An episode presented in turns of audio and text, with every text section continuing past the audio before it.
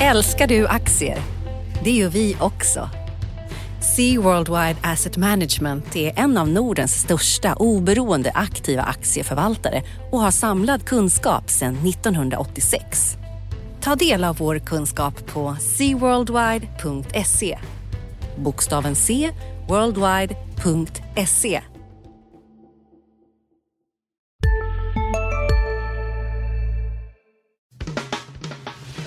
Analyspodden från Dagens Industri.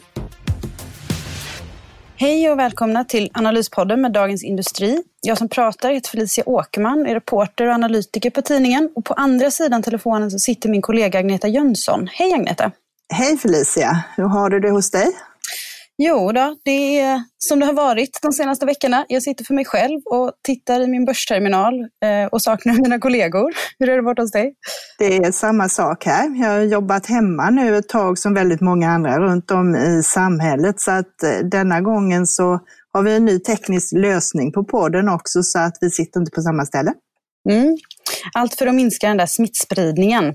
Det har ju ställt till väldigt mycket i samhället och inte minst mm. på både i realekonomin och börsen och väldigt mycket det här har varit i fokus denna veckan.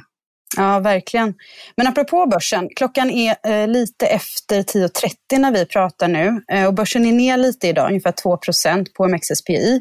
Men för veckan så ligger vi på plus ändå. Eh, vad, vad, tror du, är det så att folk hämtar hem vinsterna idag? Eh, jag tror man är lite osäker. När man tittar på det här så det har ju varit väldigt volatilt. När det var som värst då hade det gått ner nästan 35 procent från toppen. Sen har vi kommit igen en del och vi är nu då ner 25 procent från toppen och 19 procent i år här. Så det är väldigt mycket kortsiktig handel och det är väldigt nervöst och det är också väldigt mycket flödesstyrt och styrt utav nyheter som kommer hela tiden. Här, så att det, det, är inte så mycket långsiktiga investerare inne och handlar i det här, vilket gör att det blir väldigt slagigt. Sen har vi alla mm. de här robotarna och trendföljande modeller och allting som har kommit till de senaste åren, vilket också förstärker de här slagen. Så att det har blivit mer dramatik på marknaden. Ja, precis. Nej, men jag kan inte annat än att instämma. Sen noterar jag ju att det känns som att det är fler som pratar om så här, är det här är det dags för liksom någon sorts lättnadsrally i björnmarknaden? Är det så att vi kanske har sett början på en mer hållbar uppgång? Så där? Och en grej som, som jag såg flera lyfta fram var att vi fick en allvarligt talat helt sinnessjuk och historisk siffra från amerikanska arbetsmarknaden igår, eh, där antalet nyanmälda arbetslösa steg till 3,3 miljoner, vilket är liksom den högsta nivån som någonsin har noterats, rekord med jättebred marginal och sådär. Det gav inte något större utslag på börserna egentligen, trots att de flesta av konsensusprognoserna låg lägre innan. Precis, men sen, man, ja. Ja, sen samtidigt så snackades det om att inofficiellt i marknaden så hade man mm. varit rädd för 5-6 miljoner och då mm. var ju tre bra ur det perspektivet.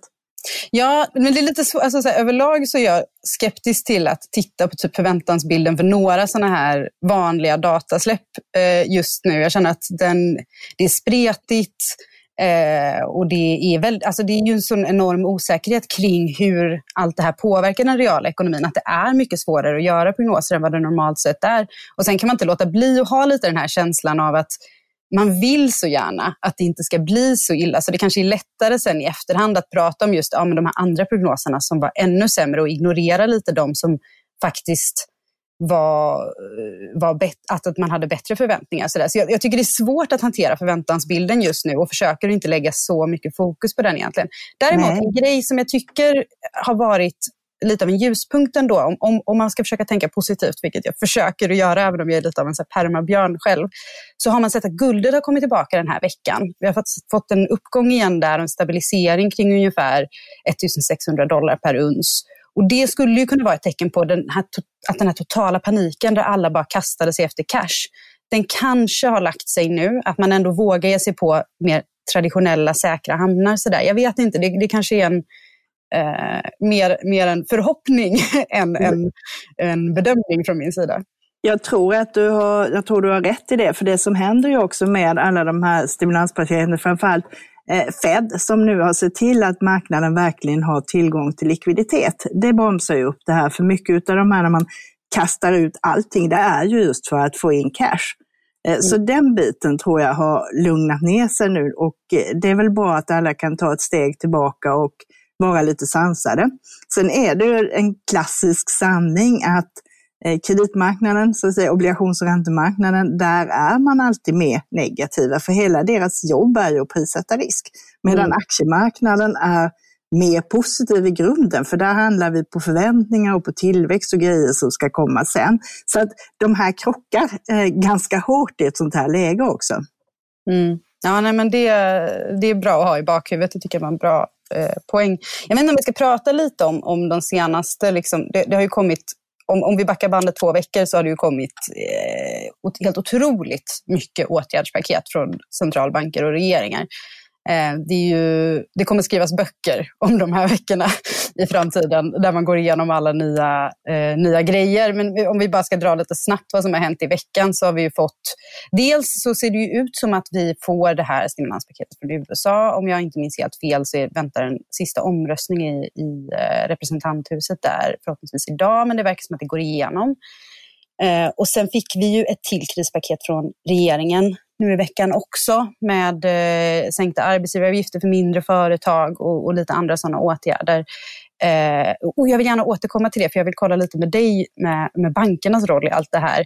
Men man kan också bara, en grej som flög lite under radarn, men som jag tycker är värd att komma ihåg eftersom så här, det är väldigt lätt att komma med krisåtgärder nu och man ska göra det. Men det är väldigt svårt att rulla tillbaka sånt här senare. Det vet vi från finanskrisen att alla extraordinära grejer som kom då, de ligger kvar. De är en del av liksom den ordinarie verktygslådan och kan ta till, tas till även när det inte är den här typen av jätteakut kris, även i framtiden. Och då tycker jag man ska komma ihåg att ECB kom med lite nya besked kring reglerna för sina stödköp som, som nog kan vara relevanta även liksom om ett år eller när vi nu har liksom lämnat det här bakom oss de ger sig själva mycket mer flexibilitet i vad de får köpa. Alltså att de tar bort eh, till exempel restriktioner på att de bara får köpa max en tredjedel eh, av, av eh, statsobligationer från ett enskilt medlemsland och sådär. Typ, så de kan köpa upp hela Italiens statsskuld Exakt. om de vill det. Precis, precis. Och, och, nu säger de att det här bara är tillfälligt såklart, men, men jag tror att när man väl har öppnat liksom, locket på den där lådan då kan man göra det igen även i framtiden. Och det är värt att ha i bakhuvudet ändå, för det, det liksom ändrar spelreglerna ganska mycket för, för en otroligt viktig aktör på den europeiska obligationsmarknaden. Ja, men det gör det. Vi har ju sett andra centralbanker som Japan där man har köpt väldigt mycket på aktiemarknaden genom att mm. köpa ETF och sådana här grejer. Tror du att ECB kan börja med det också? Alltså just nu så håller jag liksom ingenting som helt osannolikt. Däremot så tror jag att i och med att man gjorde de här regeländringarna nu, då har man fått ganska kraftfulla verktyg att använda sig av. Jag tror att det minimerar eh, risken eller möjligheten beroende på vem man är för att man till exempel ska gå vidare med, med gemensamma euroobligationer. Det är ju en fråga som har börjat diskuteras igen. Det är ju någonting ECB ber euroländerna att, att kolla på nu. Men, men jag tror att i och med att de själva får så himla fritt spelrum så, eh, så blir det inte lika eh, akut att gå vidare med sånt i nuläget i alla fall. Men, men vi får ju se. Alltså jag personligen har ju lite känslan just nu av att även om det känns kanske lugnare i marknaden, eh, alltså finansmarknaderna och framförallt på börsen, så vi har verkligen, verkligen inte sett den fulla vidden av den här krisen än. Vi har fått indikationer på hur djup den kommer bli, bland annat i de här eh, arbetsmarknadssiffrorna från, från USA, men också från Sverige har vi fått varselstatistik och sådär som indikerar att det blir en, en rejäl smäll. Men vi har ingen aning hur långt det blir. Nej, men det beror ju på tidsaspekten. Eh, vi ser ju också, man får titta lite på det här med varsel. Om jag inte missminner mig så, jag vet under finanskrisen, då var det också väldigt mycket varsel, men sen när det liksom, röken la sig och det lugnade ner sig så var det bara sex utav tio utav de jobben som blev varslade som försvann. Så att nu tar man ju i väldigt mycket, så skulle mm. det här bli bättre, om vi säger innan sommaren, som man pratar om att i alla fall, eh, då kanske inte allt det här trillar igenom och då behöver det inte bli så jättefarligt, utan det är ju hur länge kommer detta att vara som är den stora knäckfrågan i det hela. Precis, och den är allvarligt talat helt omöjlig att svara på just nu. Jag tror att om det är någon som försöker ge ett svar på den frågan, ett tvärsäkert svar, då ska man nog kanske sluta lyssna. För att det är faktiskt väldigt, väldigt svårt att säga. Det beror på saker som ligger så långt ifrån vad marknaden är van vid att hantera. Liksom. Eh, det, beror så mycket på eh, vad som händer med det faktiska virusutbrottet. Och det är inte jag säker på att folk som är jättebra på börsen är bäst på att avgöra, allvarligt talat, även om många försöker just nu. Precis, och det, vill, det finns ju även, liksom man önskar jag menar jag vill ju att det här ska ta slut snabbt jo. och det är klart det präglar synen. Däremot så tycker jag notera när jag ser en hel del bolag nu att eh, man kan läsa mellan raderna att väldigt många jobbar efter olika scenarier. Man jobbar efter det här mm. tre månader, sex månader och nio månader och förbereder sina verksamheter utifrån alla tre så att säga. Och det tycker mm. jag är en klok strategi. Ja, absolut. Nej, men det håller jag med om. När man inte, det, det, det, går kanske inte att veta hur länge det varar, men då är det ju bra att ta höjd för det och, och förbereda sig för alla möjliga olika typer av, av alternativ såklart. Och, ja, precis, det tycker jag man får titta på också när man tittar på bolag och analyserar vinstförutsättningar och sådant. Att eh, det är också helt flytande med materia, men man får titta lite på de här resonemangen så att säga. Mm. Men apropå eh, åtgärdspaket och så vidare. Eh, det senaste som kom från regeringen här så, så fanns det något som de kallar företagsakuten. Det är en sorts det är en gammal konstruktion från 90-talskrisen egentligen, där eh, staten egentligen går in och ska ta en, en, större del av kreditrisken för att underlätta utlåningen till företag. Liksom ta den tyngden från banksektorn så att säga. Lånen ska fortfarande gå via bankerna för man vill använda sig av deras kompetens när det gäller eh, när det gäller sånt här. Men, men, staten ska gå in och ta en större del av det. Och signalen både från regeringen och Riksbanken så här långt har väl varit att de här första insatserna som gick väldigt mycket ut på att, att underlätta för företag som nu sitter i knipa på grund av det här, att, att ta lån för att kunna övervintra helt enkelt tills det är över. Men att det inte verkar ha fått den fart bland bankerna som man hade hoppats på. Så, så jag vill komma med dig som har så himla bra koll på det här. Hur, hur är det ställt med bankerna just nu egentligen? Det, den första varianten byggde ju på att bankerna tar för den fulla kreditrisken och måste göra samma kreditbedömningar som vanligt. Den andra delen, så att säga, där tar staten en del av kreditrisken. Men du har, eh, du har ändå en hanteringsbit i det här. Eh, kreditprövningar måste göras. Bankerna har mm. också personal som är sjuka. Eh, många av dem har ska säga, tekniska lösningar som gör det svårare än för oss att jobba hemifrån. Så att själva hanteringen är lite av en trång sektor därför att eh, även om man vill att så många bolag som möjligt ska överleva så måste det vara de som är sunda i grunden. Mm. Sen kommer det också här nu, det flög förbi en nyhet här från Europeiska bankmyndigheten EBA här i torsdagskväll, eh, tror jag det var, som eh, visar också att man kommer att vara lite generösare vad det gäller det här med kraven på bankerna vad det gäller kreditrisker. Det här vi har skrivit om IFRS 9, att man ska eh, vara mer framåtriktad i sina kreditriskbedömningar och sånt här. Eh, det tar man och lättar på lite nu. Så det gör också att bankerna måste titta och göra om lite i sina modeller också. Så att det pågår ganska mycket nu, men jag tror att pengarna kommer ut, men eh, det handlar ju dels både om rörelseresultat, så att säga, att eh, komma med tillfällig likviditet. Eh, och det går ganska snabbt. Men sen måste man ju också diskutera med bolagen det här som du var inne på, de lite mer långsiktiga lösningar och det tar lite längre tid att komma med sådana besked. Mm. Ja, alltså en grej som man funderar på spontant. Jag, jag satt för någon vecka sedan och var ganska orolig över att eh, det här skulle, den här liksom coronakrisen skulle ge Eh, Eh, slageffekter över en finanskris och det känner man inte, den oron känner jag inte längre. Det känns som att de åtgärder som har kommit för att liksom se till att finansmarknaderna fungerar som de ska, de har i stort sett funkat. Man kan fortfarande vara lite orolig för vissa delar, typ den amerikanska företagsobligationsmarknaden kan man fortfarande känna en viss oro för. Sådär. Men, men en grej som jag nu har börjat fundera på är väl mer om man börjar rucka lite på hur man ser på kreditriskerna. Så vad betyder det på lång sikt för banken? Om man ska vara den här den här viktiga kuggen som ska få ut alla de här stimulanserna till företagen, men i gengäld kanske då tar större risker i sin utlåning. Hur, hur ser du på det? Det, man har gjort en del åtgärder för det här också. Finansinspektionen tog ju bort det här som man kallar för kontracyklisk buffert mm. på 2,5 procent som just är till för att kunna vara lite, tåla lite mer kreditförluster i dåliga tider helt enkelt. Eh, och den försvann. Eh, bara den åtgärden gör ju att de kan själva då utan Riksbanken låna ut ungefär 900 eh, miljarder extra. Så, att säga. så det är ju också en positiv grej. Och tittar man på det här och räknar hur det ser ut läget i de svenska storbankerna så tål man, om vi antar att de faktiskt fortsätter tjäna pengar, om de skulle tjäna lika mycket pengar som förra året samtidigt som den här bufferten försvinner, då tål de tillfälligt kreditförluster upp till en 3% på ett år. Och det, om du tänker dig Swedbank när det var som värst 2009, då hade de kreditförluster på 1,75% av sin utlåning. Så att det mm. finns ganska stora buffertar i systemet. Men mm. sen är ju knäckfrågan igen att det här måste vara tillfälligt. Bolag, det kommer också finnas företag som inte kommer att överleva, vilket kommer att göra att det kommer dyka upp kreditförluster i det här också. Så att det måste skötas på ett bra sätt. Sen får bankerna också lite tuffare. Vi tittar på det här med det som heter Credit Default Swap, som visar då mm. risken för att en bank ska hamna i betalningssvårigheter.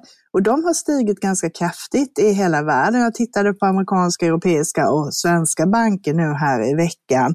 Eh, och de är fortfarande på låga nivåer, men ökningarna är väldigt stora. Tittar vi på de amerikanska bankerna så har de fyrfaldigats och eh, vi ser eh, typ som, där har du en kreditriskpåslag på 200 baspunkter, vilket motsvarar ungefär 2 procentenheter.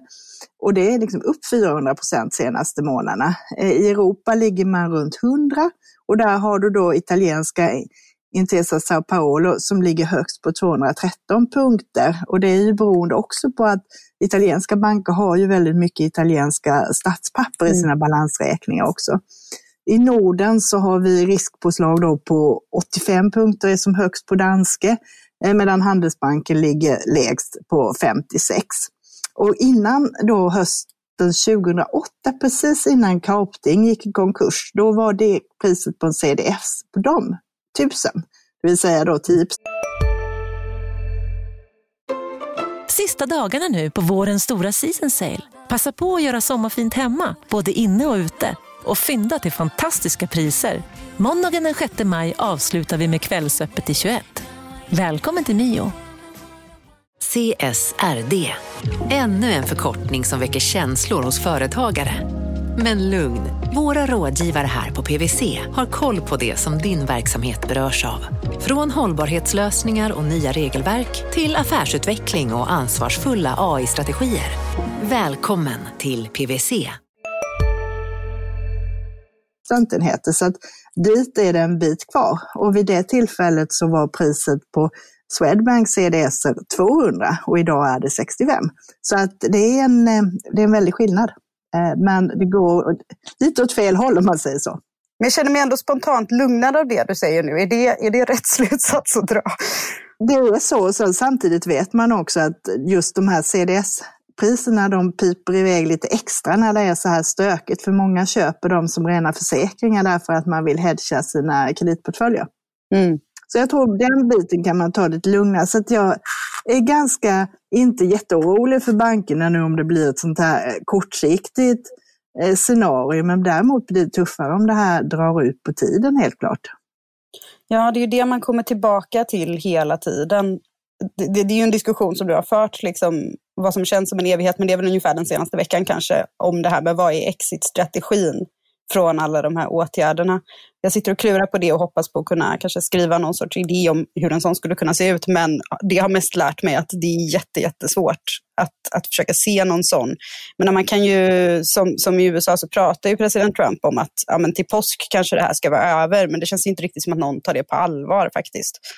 Nej, det är ju svårt även i USA att dra igång verksamheter som restauranger och nattklubbar och sånt där om folk, om det fortfarande smittar så mycket. Det är ju inga människor som vill gå på det även om Trump vill att de ska öppna så att säga.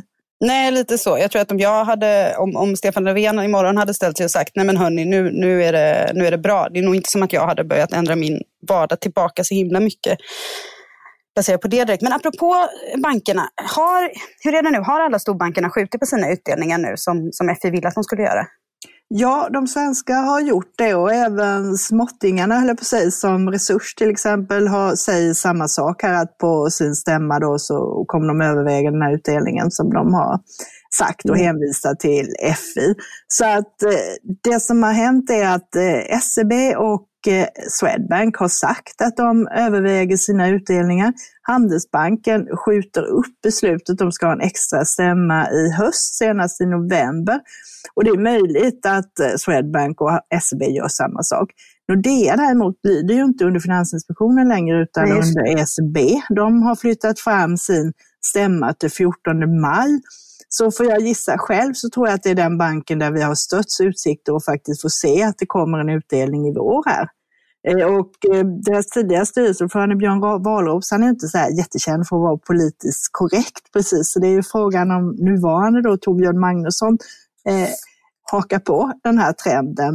Eh, de flyttade ju till Finland just därför att de var eh, en anledning i alla fall, därför att de var missnöjda med svenska myndigheters agerande vad det gäller den här förslag till eh, bankskatt och sådana här grejer.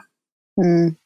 Skulle, vad, vad, skulle vara bra för Nordea att göra? Tycker du borde de, eh, om inte annat så för att ta höjd, liksom, för att det är enormt osäkert, man vet inte hur länge det här varar. Borde de gå i samma riktning eller kan de känna sig trygga med att ändå lämna en utdelning? Jag tycker de kan vara trygga i att lämna en utdelning, för alla de här skulle kunna göra det. Sen är det ju en politisk sak. Eh, Mm. Per Bolund var ju ute i vår tidning här och säger att det sticker i ögonen med folk med utdelningar. Eh, Finansinspektionen har ju varit och uppmuntrat dem att inte dela ut pengar. Eh, och däremot så har de ju som sagt var högt vatten och skulle klara det. Men det är ju en liksom, det har ju också med det här att vi ska gå tillsammans i hela samhället och alla ska Mm. göra likadant. Och det är ju bra om alla rättar in sig i ledet. Men jag tror som sagt var Nordea lyder ju inte under det om man klarar sig utan de här pengarna. Så att där tycker jag ändå att sannolikheten är störst att aktieägarna får sin utdelning. Mm. Ja, alltså det där är en diskussion som känns som att den kommer kunna fortsätta ett bra tag framöver. Jag är ju övertygad om att vi inte har sett det sista i, i termer av åtgärder från framförallt från regeringen. Eh, det kommer nog komma mer. Om inte annat så behövs det mer senare i form av någon sorts efterfrågestimulanser, eh, riktiga rejäla sådana, eh, när det här väl är över. Men, men det finns ju en liksom gryende diskussion om, om det här gamla konceptet moral hazard som man pratade så mycket om under finanskrisen och vad man ger för incitament till näringslivet genom att, att komma med de här räddningspaketen nu. Jag har fått en del frågor om det från eh, läsare bland annat. Eh, och även om så här, det handlar ju i slutändan om att vi måste försöka rädda jobb just nu. Vi måste försöka rädda alla de här liksom, nätverken mellan kunder och företag som, som är liksom grundbulten i ekonomin och, och det får kosta helt enkelt just nu. Så är det ju. Samtidigt så kan man ju också förstå att det sitter människor där ute och känner att men varför hade ni inte mer i kassan för att klara en kris? Liksom? Och då kan jag fatta att det sticker lite i ögonen när man Precis. ger så mycket pengar till företagen. Ja, precis. När det gäller framförallt bankerna är det ju också, eh, som då är stora utdelningar där du har en hög direktavkastning. Det är ju också så att det är inte bara det att eh, de rika miljardärerna och direktörerna som får pengar, det är vanliga småsparare, det är Mm. pensionsfonder, eh, det är väldigt mycket stiftelser som äger bankaktier och som i i sin tur då delar vidare pengarna till forskning och utveckling och sådant. Så där är utdelningarna en helt annan betydelse. Och många stiftelser får inte sälja aktier utan de får bara använda utdelningen till stipendier, till forskningsändamål och sådana här saker. Så att det får mer, större betydelse än vad eh, Magdalena Andersson och Per Bolund och de här säger när de vill att utdelningarna ska frysa. Mm, men det är en viktig poäng att komma ihåg. Det är väldigt komplicerat det där. Eh, Det, det är väl väldigt, väldigt många svenskar som sitter med lite pensionspengar i en storbank. Liksom. Det, det är klart Eh, att det Visst är det så, så vi påverkas allihopa, men som sagt det är väl bra att vi hjälps åt på alla sätt så att så många företag som kan överleva och så många jobb som går får vara kvar helt enkelt. Mm. Eh, vi har ju fått en del vinstvarningar nu. Det var väl inte så oväntat kanske att det skulle Det komma. Det, jag har inte ens koll på hur många det är. Det känns som att det har bara regnat in. Det har säkert hunnit regna in några fler medan vi har suttit här och pratat. Precis, och det, det som var tidigare för någon vecka sedan, då var det ju mer att det var lite mer de här luddiga som Volvo var först ute med att visst kommer vi påverkas men vi kan inte säga hur mycket och alltihopa det här. Mm. Nu började det faktiskt komma lite konkreta grejer denna vecka. Vi fick Securitas i måndags där de säger då att försäljningen är ner 1,5-2,5 procent i första kvartalet här och alltihopa den nedgången kom i mars då. Och det handlar mycket om att de får minskad eh, försäljning, tilläggsförsäljning på flygplatser och sånt. Det är klart, det är ingen som behöver vakta några flygplatser när inte planen går. Mm. Och eh, där påverkade då deras rörelsemarginal negativt med en halv till en procent. De har fått mycket stryk innan, men i veckan här så har de gått upp en 7-8 procent. Och det visar också att marknaden kanske hade väntat sig ännu mer. Eh, så att här blir det lite paradox att den typen av vinstvarningar kan till och med lugna lite. Sen blir ju nästa sväng vad som händer i Q2, men eh, det får bli nästa bekymmer så att säga. Mm. Vi fick också Intrum här som har fått väldigt mycket stryk och halverats här eh, sedan årsskiftet. De kom igår att de inte kommer att nå upp till sina mål här för 2020. De hade sagt att de skulle ha en vinst per aktie på 35 kronor. Det kan jämföras med att de hade en underliggande aktie förra året på 28 kronor. Marknaden har innan tyckt att det här är lite väl optimistiskt. Liksom.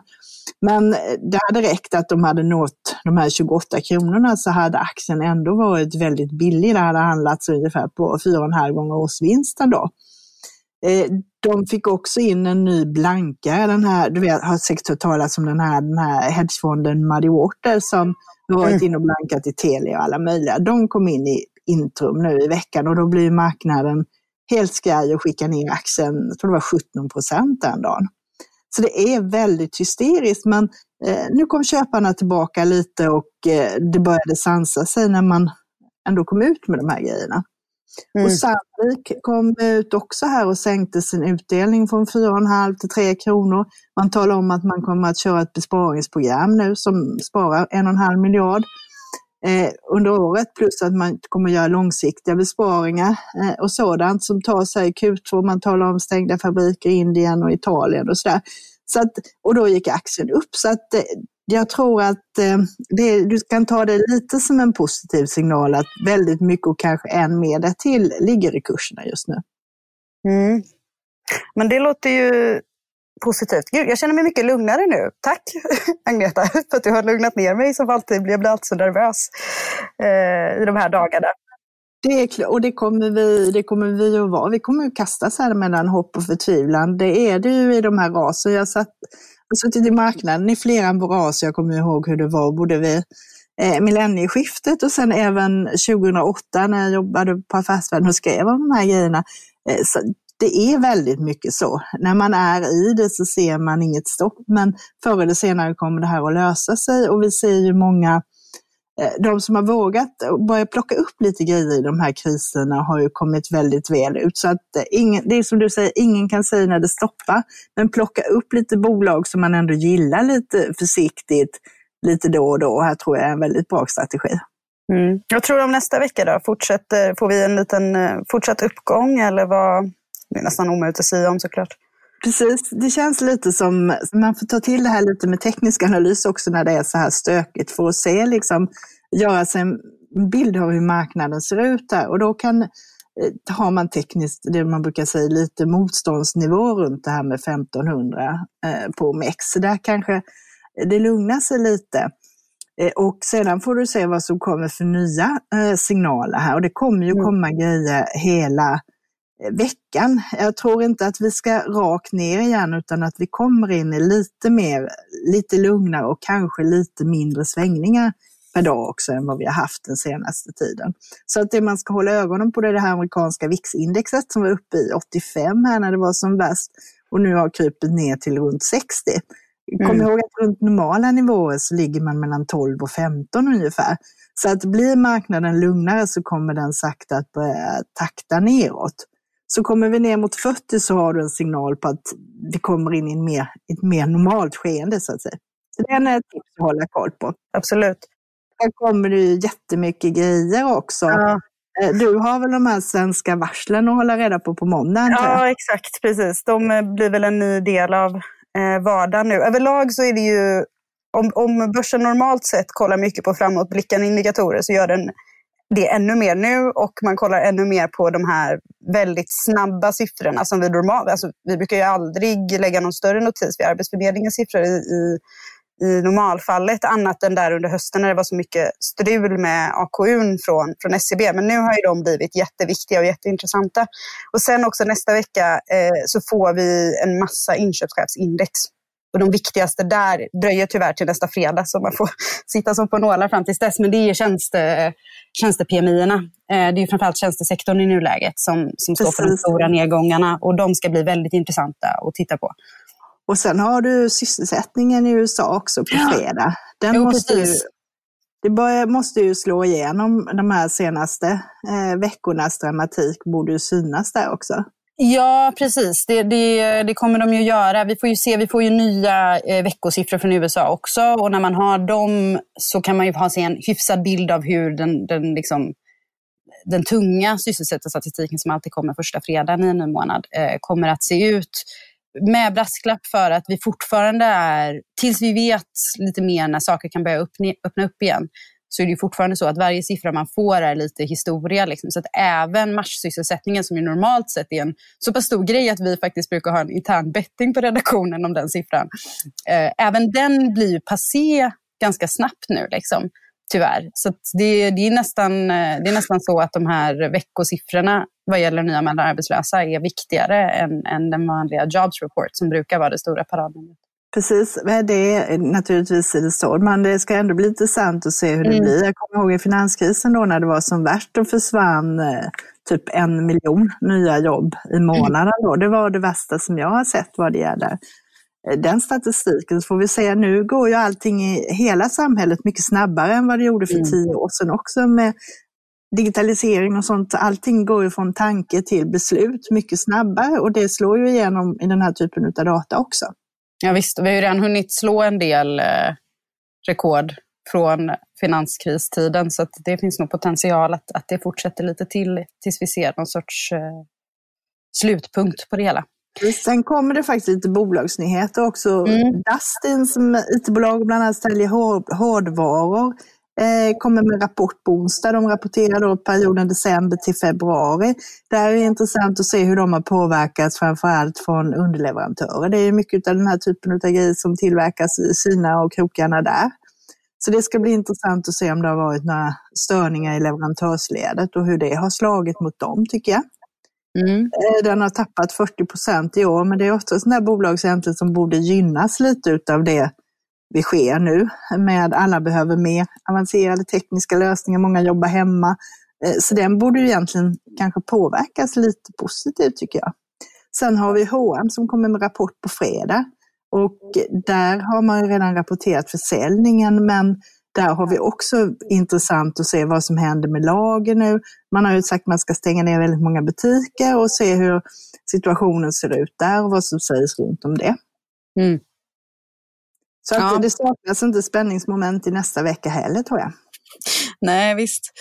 Då kanske vi ska avrunda eh, där helt enkelt. Så ser fram emot en, ytterligare en högintensiv eh, vecka framåt. Men för de som vill ha någonting annat att göra under tiden så kan vi passa på att tipsa om DIs andra poddar. Eh, förutom att vi har våra morgonpoddar och att man kan lyssna på Ekonomistudion som podd också om man inte vill sitta och titta på TV.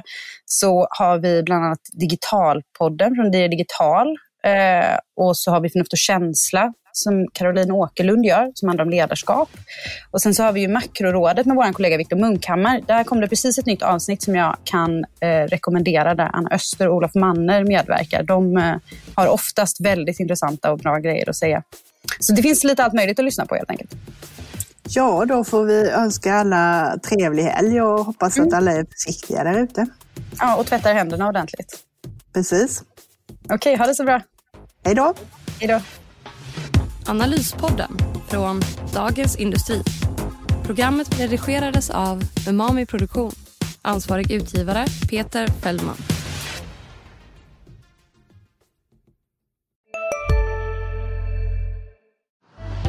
Älskar du aktier? Det gör vi också. Sea Worldwide Asset Management är en av Nordens största oberoende aktiva aktieförvaltare och har samlad kunskap sedan 1986. Ta del av vår kunskap på seaworldwide.se. Bokstaven C, worldwide.se